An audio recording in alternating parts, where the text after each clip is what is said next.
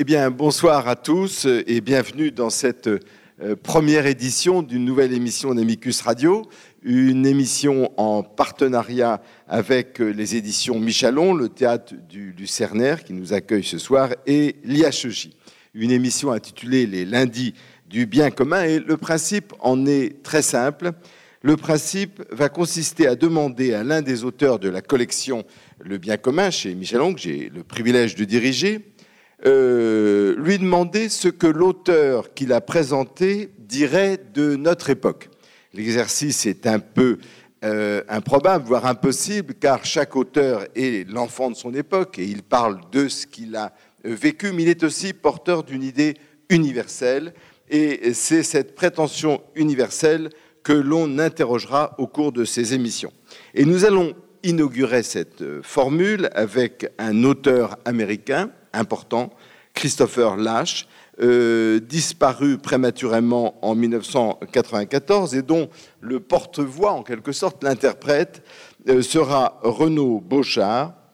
Renaud Beauchard qui est juriste, avocat, qui vit et travaille aux États-Unis et qui a signé un ouvrage au titre provocateur, Christopher Lash, Le populisme vertueux.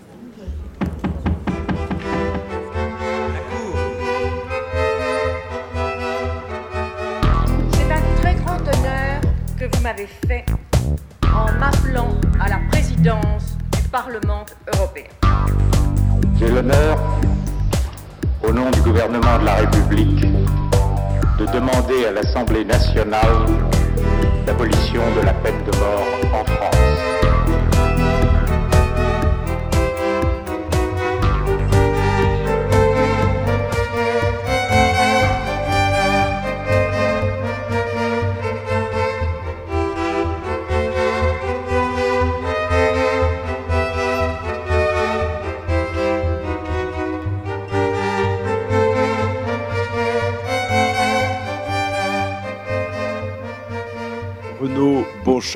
Bonsoir. Euh, on sait que l'un des livres phares de Christopher Lash était La culture du narcissisme, euh, livre important et, on y reviendra au cours de cette, de cette émission. Et ma euh, première question, puisque l'exercice de ce soir, c'est de, de, dire, de parler à la place d'un auteur, est-ce que depuis 1994, ou plus exactement depuis que La culture du narcissisme a été écrite dans les années 60 plutôt, est-ce que Narcisse a vieilli? D'abord, bonsoir Antoine Garapon. Euh, alors, je vais vous répondre, il n'a pas pris une ride. Peut-être a-t-il, comme Dorian Gray, un portrait euh, qui, euh, qui, lui aurait, qui lui aurait marqué beaucoup plus, mais j'en veux pour preuve un, un ouvrage récent, d'ailleurs, qui fait suite à une série d'émissions sur France, sur France Culture d'un philosophe français qui s'appelle Fabrice Midal, qui nous appelle, en fait, à, pour survivre dans le monde actuel, à nous narcissiser d'urgence. Euh, donc, euh, ça explique très très bien ce que ce que ce qu'expliquait Lage dans la, culture du narcissisme et dans, dans son, sa trilogie sur le narcissisme, savoir que la meilleure stratégie de survie euh, dans le capitalisme contemporain, dans le monde actuel, euh, est précisément de, de, devenir un narcisse. par narcisse, j'entends surtout pas un être égoïste, euh, mais au fond, euh, Lâche, appelait ça un moi minimal. Euh, le, narcisse, le, fait, le narcisse euh, ne correspond pas du tout à une, à une, affirmation de la personnalité, mais au contraire à son effondrement. Mais alors, Renaud Beauchard, pour comprendre la personnalité de Narcisse, il faut repartir du capitalisme. Mais c'est un peu réducteur de parler du capitalisme dans l'œuvre de Lâche, parce qu'il a ce, mérite, de ce que j'en ai lu, euh, un peu comme, comme Montesquieu ou comme les grands auteurs de, de philosophie politique, d'attribuer euh, une époque, un régime politique, non seulement à une société, mais également une anthropologie, l'anthropologie de l'homme démocratique euh, et en l'occurrence d'un homme, homme très préoccupé euh, de lui. D'un homme très préoccupé de sa survie psychique.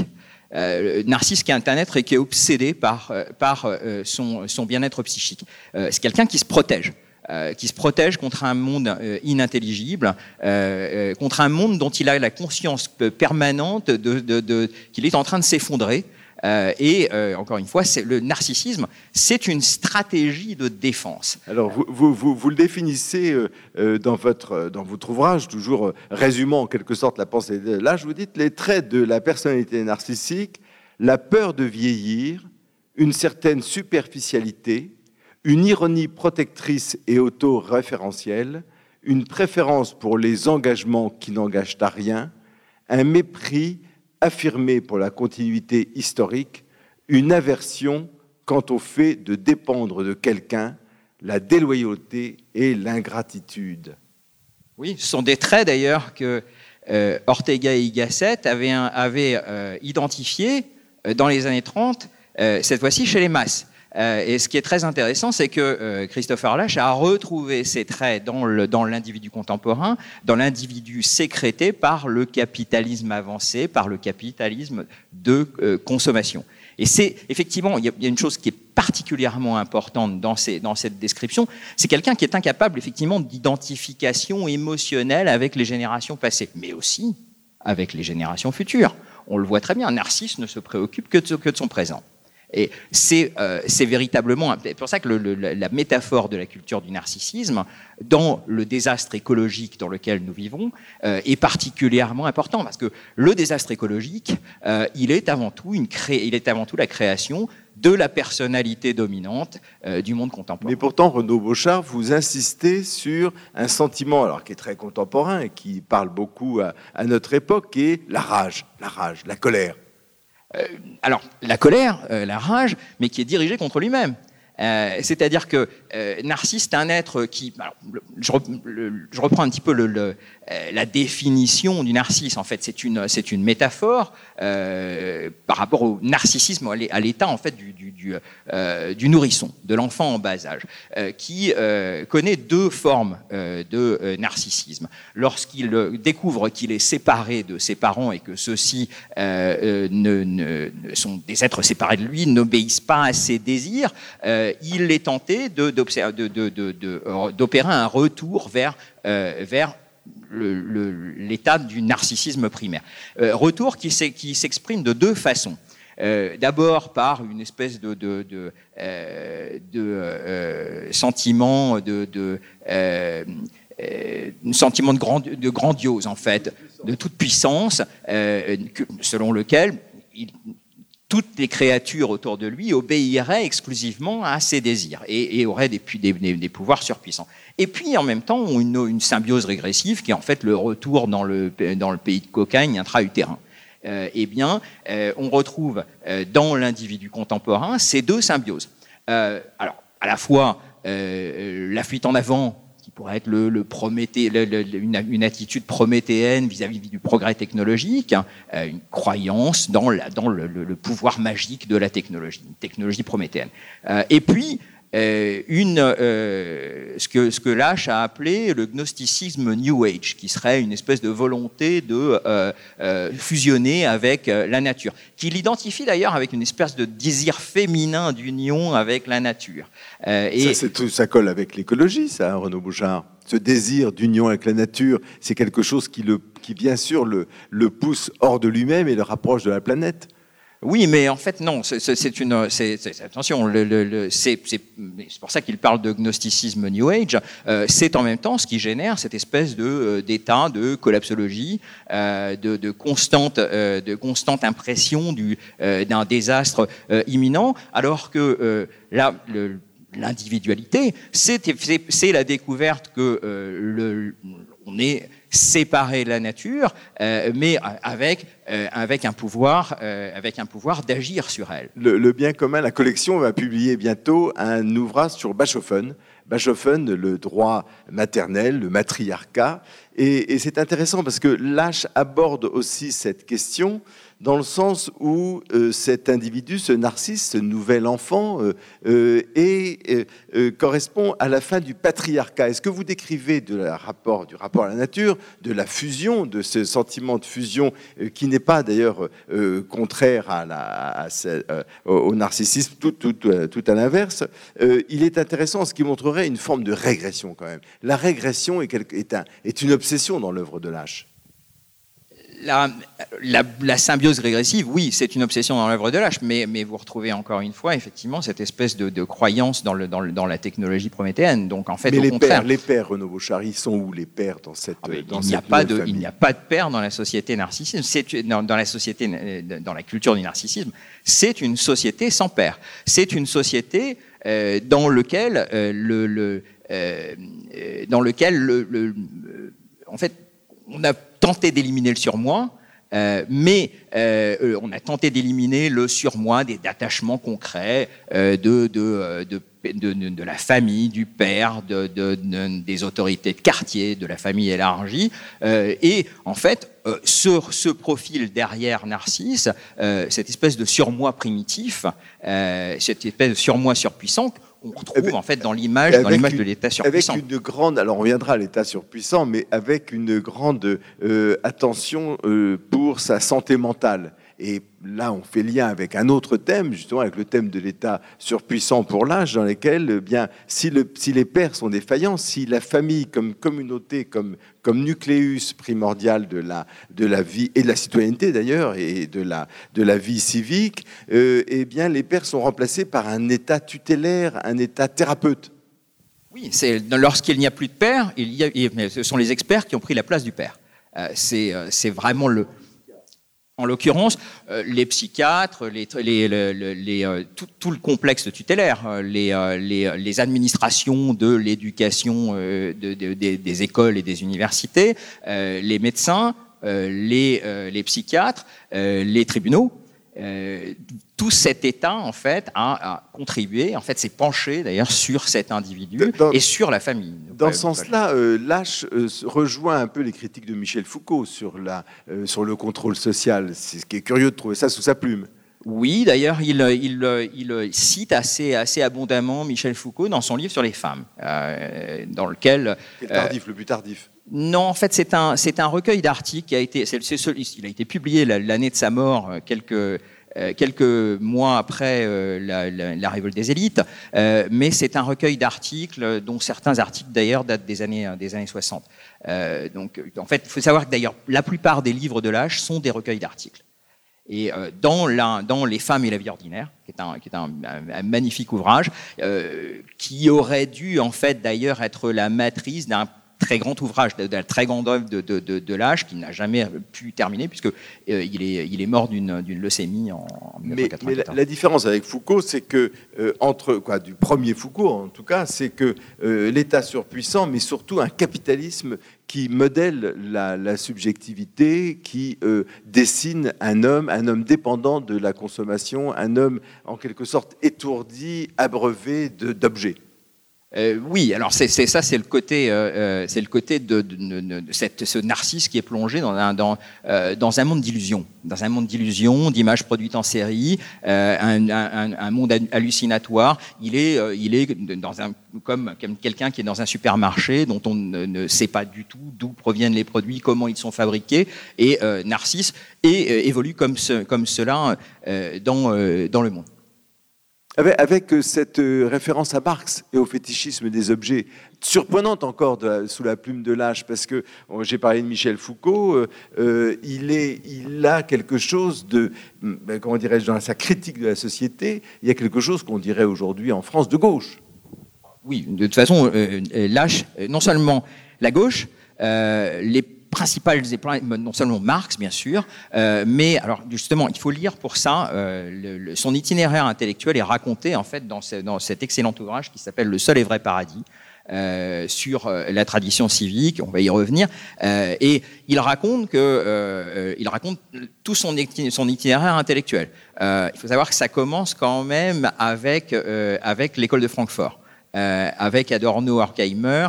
Euh, ça commence en fait même avant ça avec Marcuse, donc euh, avec la deuxième, la nouvelle gauche, la nouvelle gauche en, dans laquelle il avait décelé dès le début que elle posait les bonnes questions en disant que la vie intime est politique.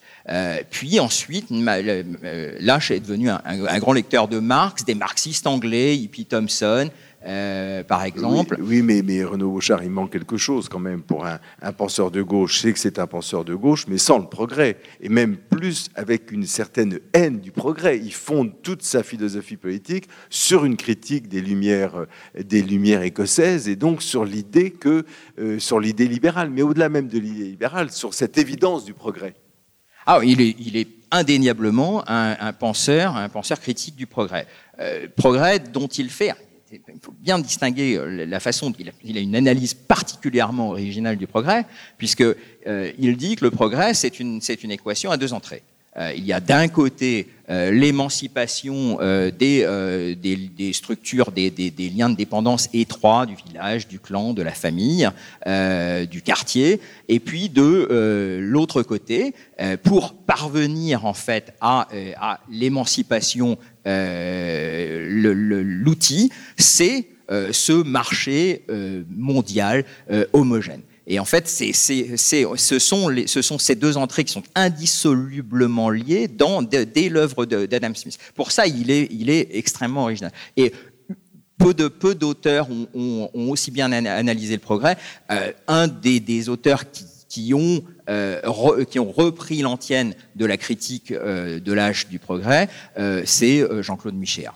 Oui, bien sûr, mais euh, est-ce que euh, ce qu'il n'a pas dans le, dans, en ligne de mire, c'est cette, cette, systématicité du libéralisme Et la systématicité du libéralisme qui pense pouvoir produire du lien social avec de l'égoïsme, euh, qui est ce convertisseur finalement de passion personnelle égoïste en, en, en, facteur de, de, productivité sociale et politique. C'est ça, c'est cette, quoi, me semble-t-il, que c'est cette, ce caractère automatique qui va donc désarmer les citoyens, qui va désarmer la politique tout court, d'ailleurs, on y viendra dans, un instant, c'est ça qu'il a dans le, dans le viseur.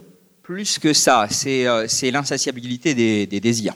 Euh, il, euh, il Mais ça, c'est une conséquence. C'est une conséquence de cette machine qui rend, qui rend un homme comme une machine désirante. Oui, mais dans, dans la critique entre, euh, dans la critique euh, de, de notamment dans, en fait, il faut savoir que la, toute la philosophie d'Adam Smith est une, est une charge en fait violente contre le républicanisme civique, euh, contre euh, euh contre l'humanisme civique, contre Est-ce que vous pourriez définir pour nos auditeurs, qu'est-ce que c'est que le républicanisme civique qui est aussi central dans la pensée de Christopher Lynch C'est central, en fait, le, républicanisme, on peut le relier aux cités, cités euh, italiennes, cités d'Italie du Nord, euh, et euh, on le trouve chez, chez Machiavel, avec, avec cette idée que la cité, a, besoin d'un individu, d'un individu fort, euh, que euh, la spécialisation euh, des tâches, des, tâches civiques et, les tâches civiques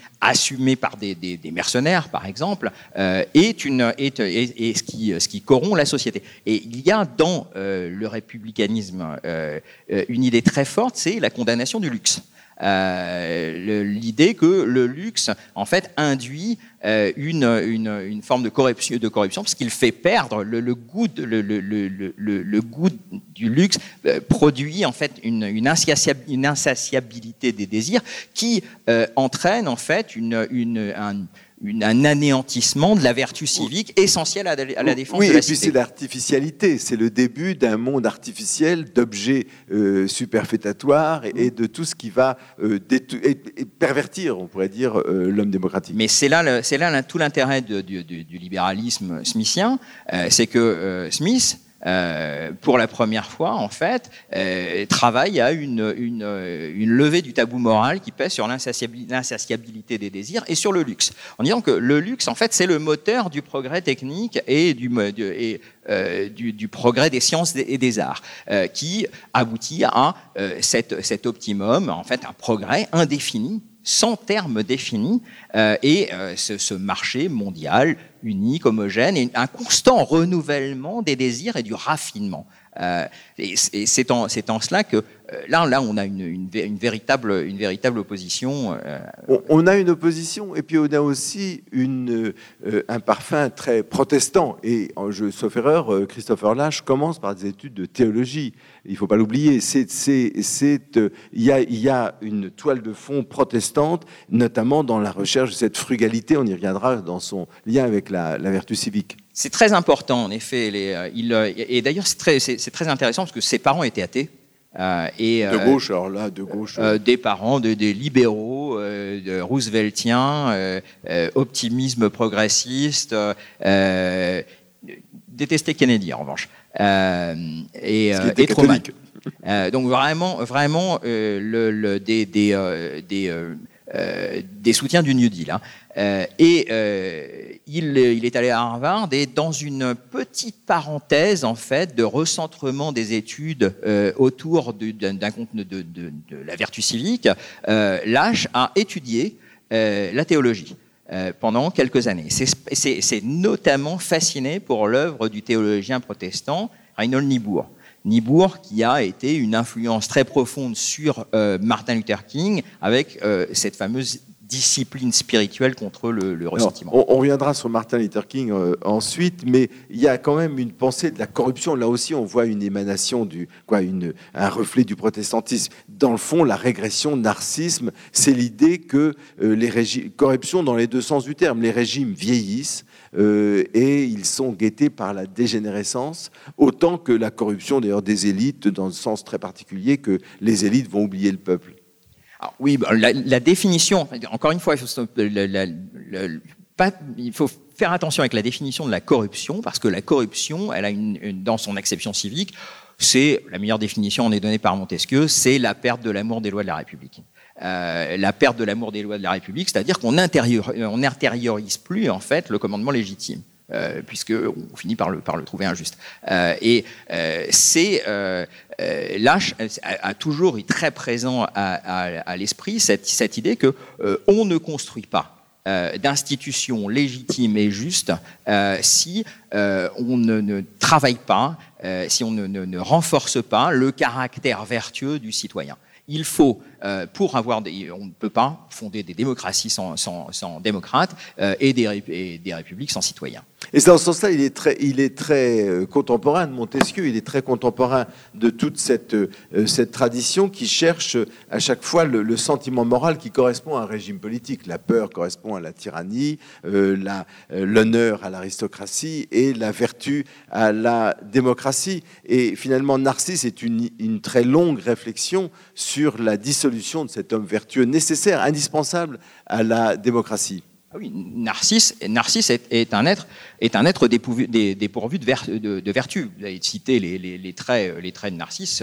Mais il est dépourvu de vertu, il est dépourvu de repères aussi, parce que euh, euh, il y a chez Lâche, et ça c'est très contemporain, et c'est très d'ailleurs une, euh, comment dirais-je, directement lié au néolibéralisme. Il y a une, on ne signale plus la loi, on ne signale plus les commandements dont vous faisiez, auxquels vous faisiez référence Renaud Beauchard, parce que il, la gouvernementalité, dirait euh, Foucault dans une autre euh, époque, mais euh, à travers la recherche du bien-être, à travers la santé mentale, à travers les, conseils des services sociaux sur les familles défavorisées, eh bien, on normalise les gens de manière beaucoup plus efficace que ne le ferait le commandement, de la loi et, et la force publique. Alors, pas se tromper en même temps, parce qu'effectivement, il y a tout cet aspect de méliorisme éthique qui est inspiré de la, euh, la théologie euh, protestante libérale du 19e siècle. Théologie, euh, d'ailleurs, de méliorisme éthique, qu'on retrouve en fait dans la tradition américaine de psychanalyse, qui, qui a des visées beau de. il, a, il avait lu beaucoup de psychanalyse, là ah, C'était un, un, très grand lecteur de, psychanalyse, non seulement, non seulement Freud, mais tous les Eric Fromm, Wilhelm Reich. Euh, mais, mais, pour s'en distinguer à chaque fois. Pour s'en euh, nourrir et s'en distinguer. Pour s'en nourrir et s'en et sans, et sans distinguer, oui. Karine Ornier, etc. mais on retrouve alors, une très très fine analyse. Alors bon, d'ailleurs, euh, j'ai ici son, livre sur la famille, euh, un, refuge dans un monde impitoyable, qui est vraiment une, euh, une histoire en fait de la, psychanalyse américaine au cours du, du, XXe siècle.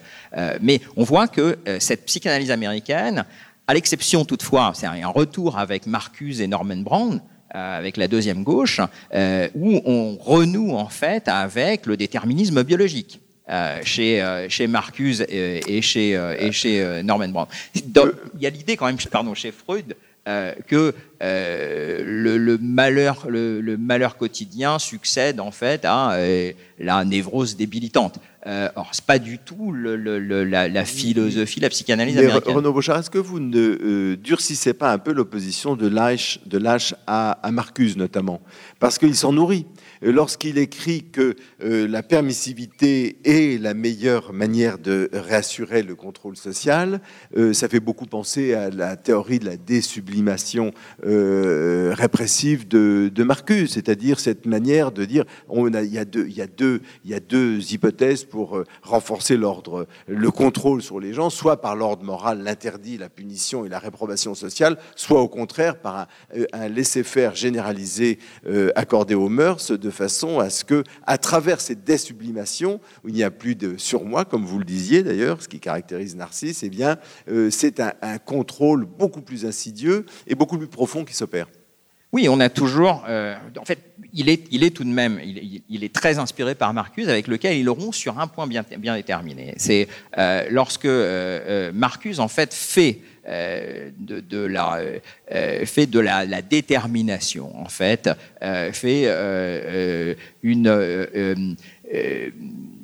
Vous aviez, il y a ce projet de Marcus de déroticiser le travail. Oui, c'est une euh, partie de la pensée de Marcus, mais on va pas, on va pas, on va pas continuer euh, sur un exégèse de la pensée de, de, de Marcus. Le, le, narcisse se rejoint beaucoup l'homme unidimensionnel. Euh, on retrouve, il s'inspire beaucoup, beaucoup de Marcus. En revanche, effectivement, il rompt avec lui sur, ce, sur cette idée de, de, de, d'en finir, d'en terminer avec le travail.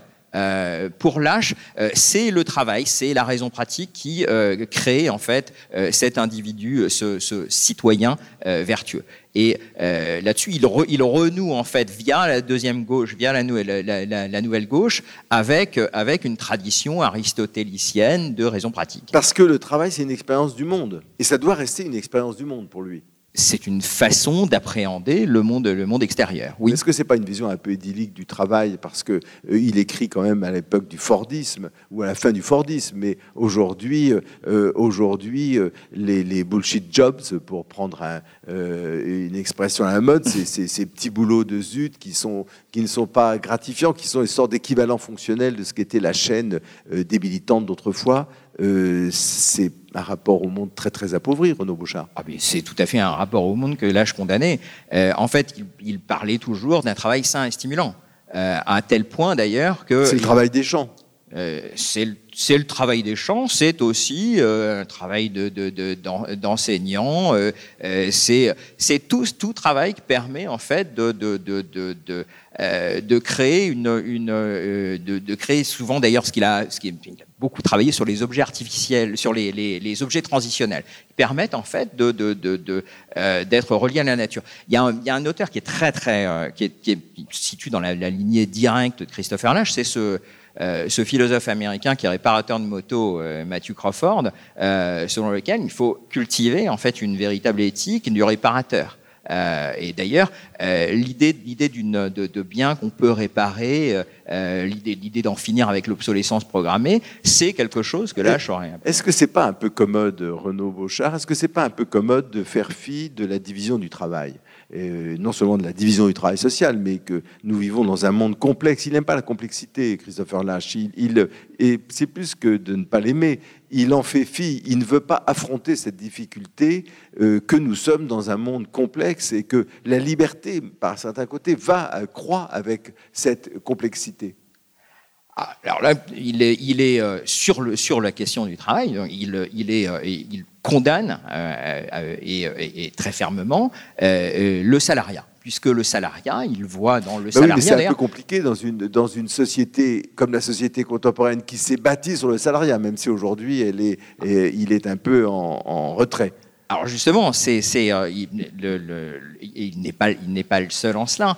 Euh, il voit dans le salariat une véritable institution diabolique qui a séparé en fait le savoir. Euh, de, euh, le savoir de- de- du travail, de l'exécution, Euh, et c'est une et le savoir de la vie ordinaire. Et le savoir des sens, le savoir de la perception, c'est ça qu'il a en tête, comme beaucoup d'ailleurs de Il, il conservateurs emploie une américains. Très bonne for- une très belle formule en fait. Euh, D'ailleurs, pour décrire le narcissisme, il dit que c'est un programme d'interdiction. C'est, la culture du narcissisme. C'est une interdiction de la connaissance empirique. Parce que l'artificialité du luxe, l'artificialité auquel nous condamne la modernité, c'est aussi un éloignement d'une expérience première de- des choses, des choses euh, que devait permettre d'ailleurs la famille. Bah, c'est ce qu'on retrouve justement alors, dans la continuité directe de l'âge avec, avec l'idée euh, de, de- de Crawford, selon lequel, en fait, euh, le- ce qu'on appelle, euh, parliez des bullshit jobs tout à l'heure, euh, ce qu'on appelle euh, des bullshit jobs, en fait, Crawford appelle ça manipuler des abstractions.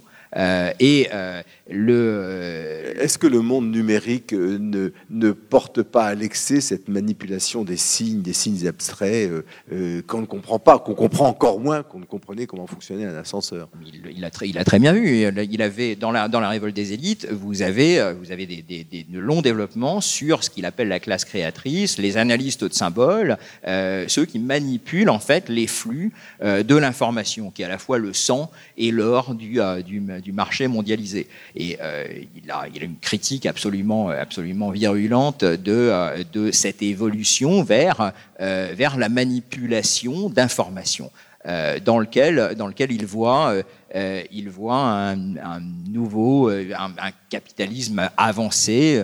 euh, et, un capitalisme cynique, une circulation cynique des informations. L'information ne devient euh, plus qu'une euh, qu'une information de marché au sens. Et là, il a, il a de nouveau le néolibéralisme dans le, dans le collimateur et notamment euh, Lippmann. Ah, regarde. Là, il y a deux, questions dans une. Euh, la première, la première c'est qu'il voit dans l'information, en fait, une, une, euh, une, euh, information qui n'est plus analysée, d'ailleurs, au, travers de, sa vérité, mais plutôt de sa crédibilité. Et euh, ça, ça nous fait remonter en fait à Walter Lippmann, euh, qui est euh, le vrai fondateur du néolibéralisme. Si on veut bien comprendre le néolibéralisme, d'ailleurs, Lippmann a donné son nom au colloque Lippmann, euh, qui est l'événement fondateur oui.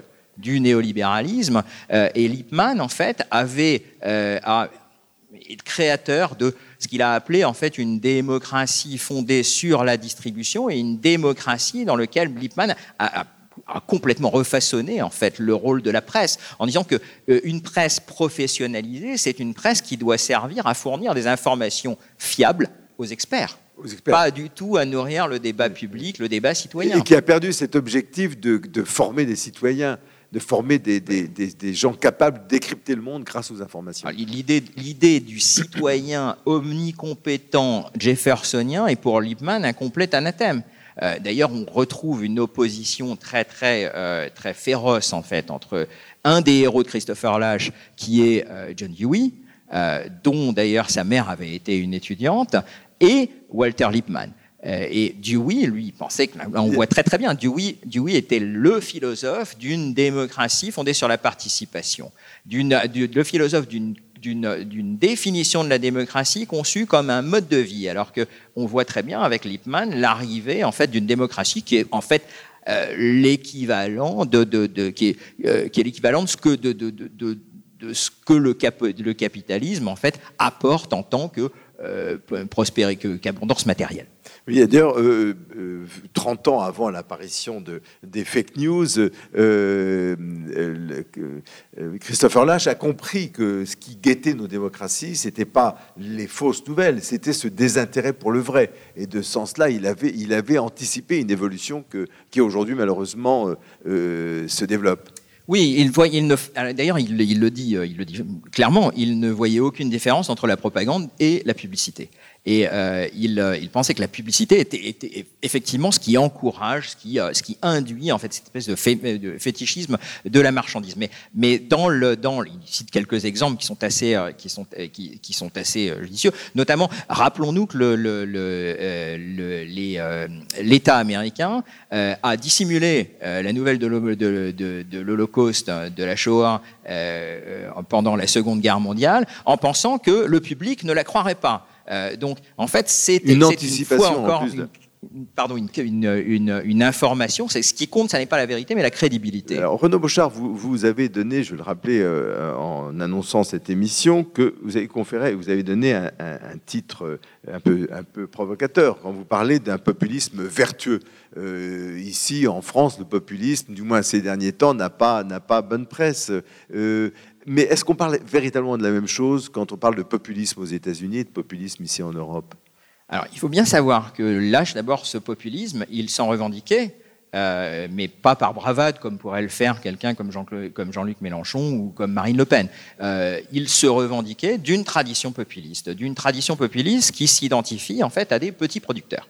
Euh, l'idée, c'est cette idée de, c'est un populisme jeffersonien, une idée d'une démocratie américaine qui repose sur la petite propriété des moyens de production, parce que c'est une, une, une, profession de foi américaine que euh, l'indépendance économique euh, est euh, l'indépendance économique conférée par la propriété, qui est le fondement matériel de la vertu civique, et ce qui... Est-ce que ce n'est pas une manière de résoudre le problème en l'éludant, en quelque sorte? Une fois de plus, euh, les États-Unis ont construit des villes et des villes énormes, euh, ont, poussé au plus loin la division du travail, le consumérisme. Et là, c'est un rêve, dans le fond. C'est moins une solution qu'un rêve, ce qu'ils proposent de, de retourner à. Ce qui va être d'ailleurs mis en, en, mis en œuvre par certains de ces, de ces, de ces adeptes. Hein. Euh, je pense à Wendell Barry, par exemple. Wendell Barry. Oui, vous avez fait un interview euh, avec lui, euh, mais ça, c'est de l'ordre de l'utopie, euh, d'un rapport poétique au monde, on pourrait dire. Je ne pense pas que ce soit un, rapport poétique au monde. cette, idée, d'ailleurs, ça nourrit en fait tout l'imaginaire américain. Je viens d'ailleurs d'acquérir la, nationalité américaine et, je suis très très attaché à, cette, idée jeffersonienne de la, démocratie américaine, même si effectivement c'est une, conception qui a perdu contre une contre une. est-ce, est qu'elle n'est d'abord les thèses de Lippmann. Est-ce qu'elle n'est pas liée à la propriété? Est-ce qu'elle n'est pas liée à euh, quelque chose qui, euh, aujourd'hui, si on en croit l'idée de commun et sa progression, et, finalement cette, cette, cette, perception contemporaine de la propriété comme un piège Est-ce qu'il ne fait pas fausse route? Je ne pense pas, puisque le rêve, encore une fois, l'idée américaine est fondée sur l'idée d'autogouvernement. L'idée, oui, mais un peu comme John Locke, c'est très, très anglais d'ailleurs, avant d'être américain. C'est-à-dire que les droits de l'homme, c'est d'abord les droits du propriétaire. Quoi. Euh, on ne peut trouver une possibilité de s'affirmer vis-à-vis du pouvoir, notamment que si on est, on est ancré dans, dans la terre par le, biais du droit de propriété. Oui, enfin, le, la concentration précisément de la propriété et sa, dématérialisation, euh, son, une propriété rabattue sur son exclusivité et non pas sur la valeur d'usage, euh, sont des, sont des, des, des, euh, des formes de, corruption d'une certaine idée de la, propriété. Il est plus proche de Proudhon, ça, hein, d'ailleurs, sur, cette, sur, sur la, la, conception de la propriété. Et encore une fois, c'est la propriété, mais pas seulement la propriété d'un bien matériel, mais aussi la propriété d'une compétence. Euh, le terrorisme est, une, est, une, est, quelque chose qui est complètement antinomique avec l'idée de cette propriété comme euh, fondement matériel de la, de la vertu civique américaine. Et euh, on voit très bien qu'il il essaie de renouer avec cette, cette tradition de, de, de, de, petite propriété. Et quand on parle avec des Américains, c'est très très intéressant parce que vous parlez du capitalisme avec les Américains, ils ne voient pas d'ailleurs directement le, les grandes entreprises. Euh, alors qu'on ne peut parler véritablement de capitalisme que euh, dans les sphères les plus élevées, comme, comme Brodel l'avait dit. Euh, mais le petit artisan, le petit commerçant, la PME, parler de capitalisme, c'est quelque chose qui est. Renaud Bouchard, vous avez une expression, à moins que ce soit de Christopher Lash, que j'ai trouvée très intéressante, justement à, propos de la vie américaine contemporaine, qui ne peut plus être fait que de fait que, uniquement que de propriétaires. vous dites que l'âge va rechercher dans l'attitude civique, dans le combat civique incarné notamment par Martin Luther King, une sorte d'équivalent moral à la propriété. Oui, c'est très important. Alors, euh, Luther King, encore une fois, j'en ai, parlé tout à l'heure, euh, ce, qui, ce, qui, fonde en fait le, le, succès de Martin Luther King, c'est quand même cette adhésion, mais euh, sans jamais faire rire, à cette discipline spirituelle contre le ressentiment. Il y a dans, dans le... Dans l'idée victimaire. Il, attends, et, et, justement, l'idée victimaire. Martin Luther King, en fait, si on, si on, résume un petit peu la pensée de Martin Luther King, c'est que la seule façon de ne pas haïr, c'est de combattre.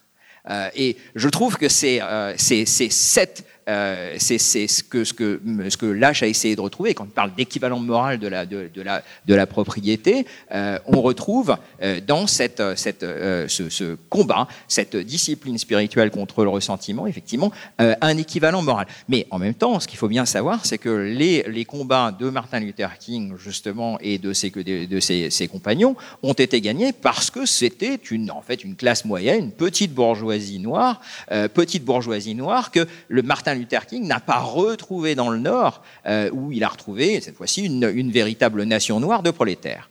Euh, donc, le, on voit très bien que c'est lorsque Martin Luther King s'est retourné vers le Nord, euh, il l'a vu pour seule solution l'État fédéral, et on voit très très bien que les, succès ne sont pas. mais, Renaud Bouchard, est-ce qu'il n'a pas gagné aussi parce qu'il avait, il combattait l'Amérique au nom de l'Amérique? Il, combattait euh, les injustices, la discrimination, la ségrégation au nom de la Constitution. Et vous avez d'ailleurs cette phrase euh, qui personnellement m'a frappé. Euh, vous dites l'un des plus grands ressorts du succès du mouvement des droits civiques dans le Sud était que ces militants parvinrent à se faire accepter aux yeux des Blancs du Sud comme les plus valeureux défenseurs du pays et de ses valeurs et les mieux à même de leur rendre leur pays. Plus que la Constitution fédérale, euh, c'est le, Sud. Euh, le Sud, c'est une patrie. Et euh, ce qui est très intéressant, c'est que Martin Luther King et ses compagnons se sont montrés en fait les plus valeureux, les plus valeureux défenseurs de cette patrie perdue du Sud. Et vis-à-vis de, véritables white suprémacistes, vis-à-vis de personnes qui étaient des ennemis mortels. et on voit très bien d'ailleurs cette, image, euh, cette image de, Rosa Parks qui, qui, euh, qui refuse de, céder sa place dans, euh, ce bus. Et on voit très bien qu'il y a une espèce de, grandeur, encore une fois. On voit très bien qu'il y a une espèce d'héroïsme, en fait, qui force euh, l'admiration de la part de Rosa Parks euh, et de la part de tous les, de tous les compagnons de Martin Luther King. Le, finalement, c'est ça euh, l'amitié, quoi, le, combat civique, le républicanisme civique. C'est trouver un héroïsme dans la vie quotidienne, un héroïsme de la citoyenneté. Alors là, on, touche vraiment à une notion fondamentale, euh, et je pense que c'est là, là j'en parle beaucoup. Euh, on a tendance à penser que la démocratie doit être le régime le moins exigeant, euh, qui, qui, ne réclame qu'en fait un taux d'imposition existentielle minimal vis-à-républicanisme -vis, du citoyen. Or, au contraire, ce que là je dis, c'est que la démocratie, et là il se situe dans la directe lignée de, du républicanisme, la démocratie est le régime qui doit être le plus, le plus exigeant vis-à-vis des citoyens. Alors c'est très intéressant si on continue euh, euh, finalement cette question qui parcourt tout le livre et qu'on se pose toujours, euh, de savoir si Lâche est un homme de gauche ou un homme de droite. et je ne sais pas comment vous répondriez à cette question, Renaud Bouchard. Moi j'ai ma réponse.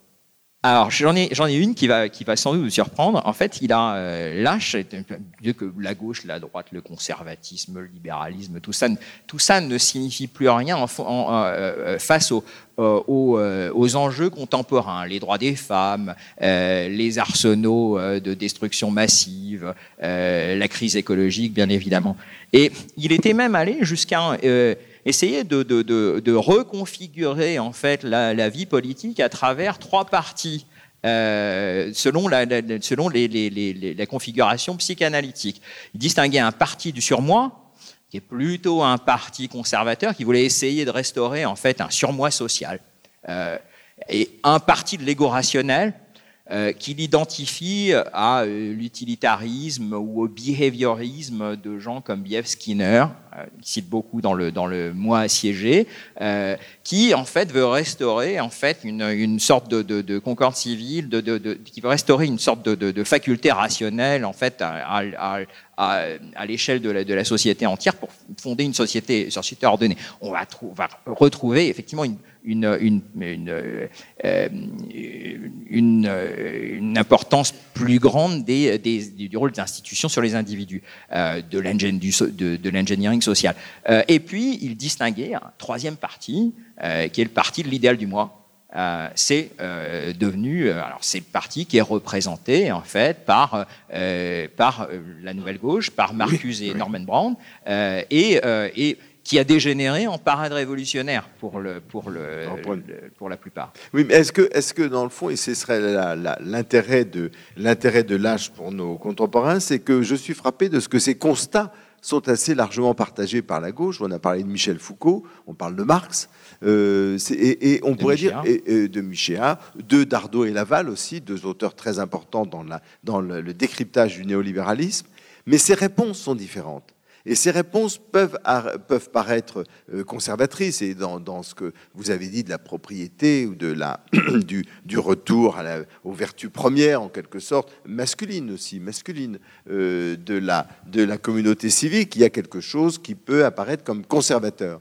En revanche, ce qui est très intéressant, c'est que il, il répond à cette question. Là où Michel Foucault, répond à cette difficulté, à cette aporie dans lequel il se confronte par le souci de soi, par un retour à une sorte de stoïcisme euh, chrétien, finalement très, très proche, euh, euh, très personnel, très individualiste.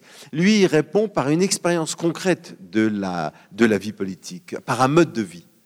Ah, encore une fois, il est, alors il se situe là-dessus encore dans, une véritable tradition euh, populiste, civique, de la petite échelle, euh, d'où, euh, d'où effectivement l'intérêt pour des gens comme Wendell Berry. il recherche en fait des communautés concrètes et il, il, pour exercer sa vertu et son courage civique. Oui, et, là-dessus encore, je pense que ça, peut, ça, peut, être très très bien relié en fait avec, avec, euh, avec encore une fois le thème de, de, Walter Lippmann. Euh, Walter Lippmann en fait pensait que l'espèce humaine est en retard sur son environnement. Euh, et qu'il faut en fait adapter l'espèce humaine à son environnement, Il faut y, compris, y compris via le transhumanisme. Euh, chez l'H, il y a effectivement, si l'environnement devient inintelligible pour, euh, pour la, personne humaine, inintelligible de façon à ce qu'on ne puisse plus fonder de communautés autogouvernées, eh bien, euh, il faut adapter l'environnement à, euh, à, à l'humain. Renaud Bouchard, à la fin de votre livre, vous posez une question, une question frappante, voire angoissante. Vous dites la démocratie, non seulement la démocratie va-t-elle survivre, ça on le voit souvent, on le lit souvent, mais vous posez la question qui est autrement plus dérangeante et que vous prêtez à lâche. Vous vous demandez si la démocratie mérite de survivre. Eh bien, euh, encore une fois, je, pense que j'y ai partiellement répondu en disant que la démocratie est le régime qui euh, nécessite euh, d'être le plus exigeant avec l'individu.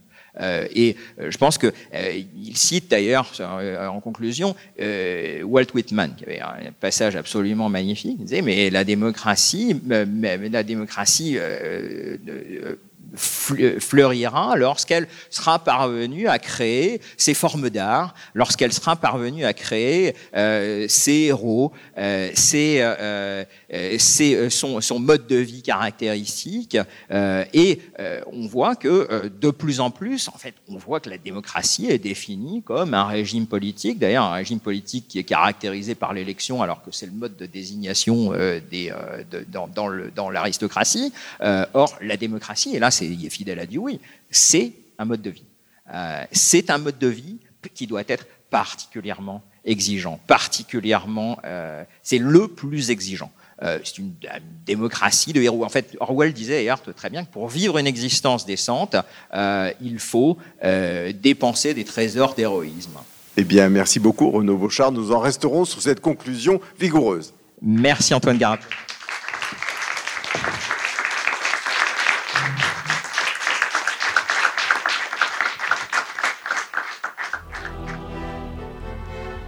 C'était l'émission Les lundis du bien commun, enregistrée en public au théâtre du Lucernaire, en partenariat avec l'IHJ et la collection Le bien commun des éditions Michelon. Vous retrouverez toutes les références euh, sur le site amicusradio.net à la page de l'émission Le Bien commun. Cette émission a été préparée par Camille Bloomberg, Sophie Méraud, et avec à la technique Lucien Oriol et Sébastien Et n'oubliez pas de vous abonner à cette émission pour n'en manquer aucun épisode. Au revoir.